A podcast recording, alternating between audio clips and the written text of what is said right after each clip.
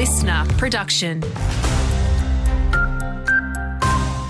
G'day, I'm Dan McRae with your local news. The missing link road between the Toowoomba region and the South Burnett has officially opened today.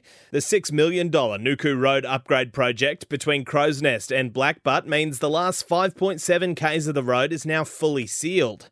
The upgrade was jointly funded by the TRC, state government, and Canberra.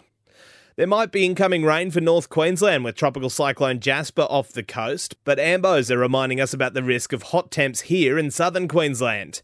QAS Director Lisa Dibley says in December and January they can expect to field about 3,900 calls for service every day across the state. In these extreme heat weather conditions, our demand for service only increased by about 1.1%, um, but in the lower heatwave conditions, our demand actually increases by, I think it's 22.1%. It means we're really good at prepping for extreme conditions, but not always great at coping with a general heatwave.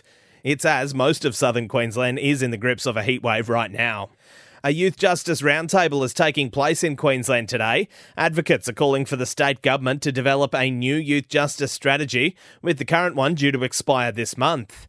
QCOSS CEO Aimee McVeigh says we need commitment from government to ensure the safety of all Queenslanders. The evidence is clear in relation to how to reduce youth crime, and that is to intervene early and to divert younger children from the justice system.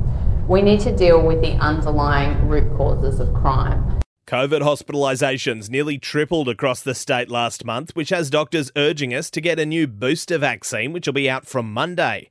Across the Darling Downs, 345 cases were recorded in the last four weeks. And briefly, the Warrego Highway westbound is still blocked at Plainland after a truck and a motorcycle collided this morning. The motorcyclist was assessed by paramedics for critical injuries. Two other patients were examined and didn't require transport. A diversion is in place at Neemeyers Road. And that's all your southern Queensland local news for now.